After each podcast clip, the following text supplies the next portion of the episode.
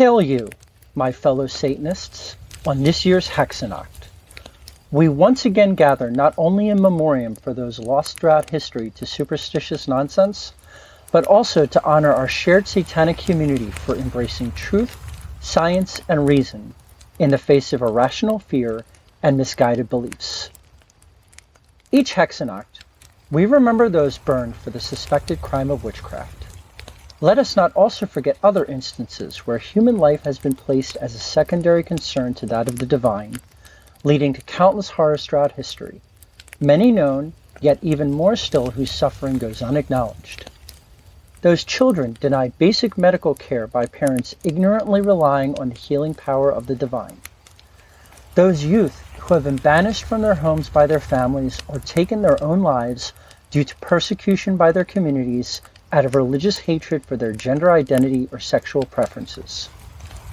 Those who are forced into marriages, often at a young age, due to religious custom and tradition prevailing over personal sovereignty and choice.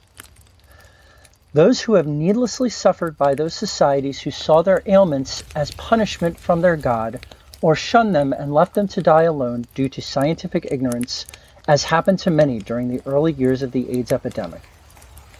As Satanists, we understand that superstition is rooted in the most basic human emotion of fear, even when such fear is irrational or causes harm to ourselves and others. Such fear does not escape even the most sensible of Satanists, who are yet still fallible humans who often yield to our baser emotions. Too often, we are willing to judge others on gossip that is easier to embrace than to seek out the truth. Too often, we shun those who are different for fear of alienation within our social circles.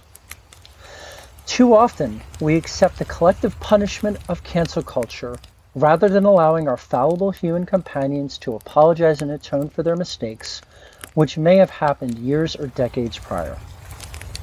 Too often, we accept false narratives that align with our own belief profile, ignorant of potential truths or intentional distortion and manipulation. Too often, we choose what is easy over what is right to the detriment of what is fair and just. Too often, we disproportionately respond to ills, real or perceived, causing more harm to all. To be a true Satanist, one must take the lessons of the great horrors of human history that have been caused by superstition and realize that such behaviors cause as much harm on the small scale of our daily lives as they do in the larger environment of the burning of suspected witches and other events on historical scale. The pilgrimage of self-improvement is a never-ending journey, one which we must embrace to live our true satanic identity.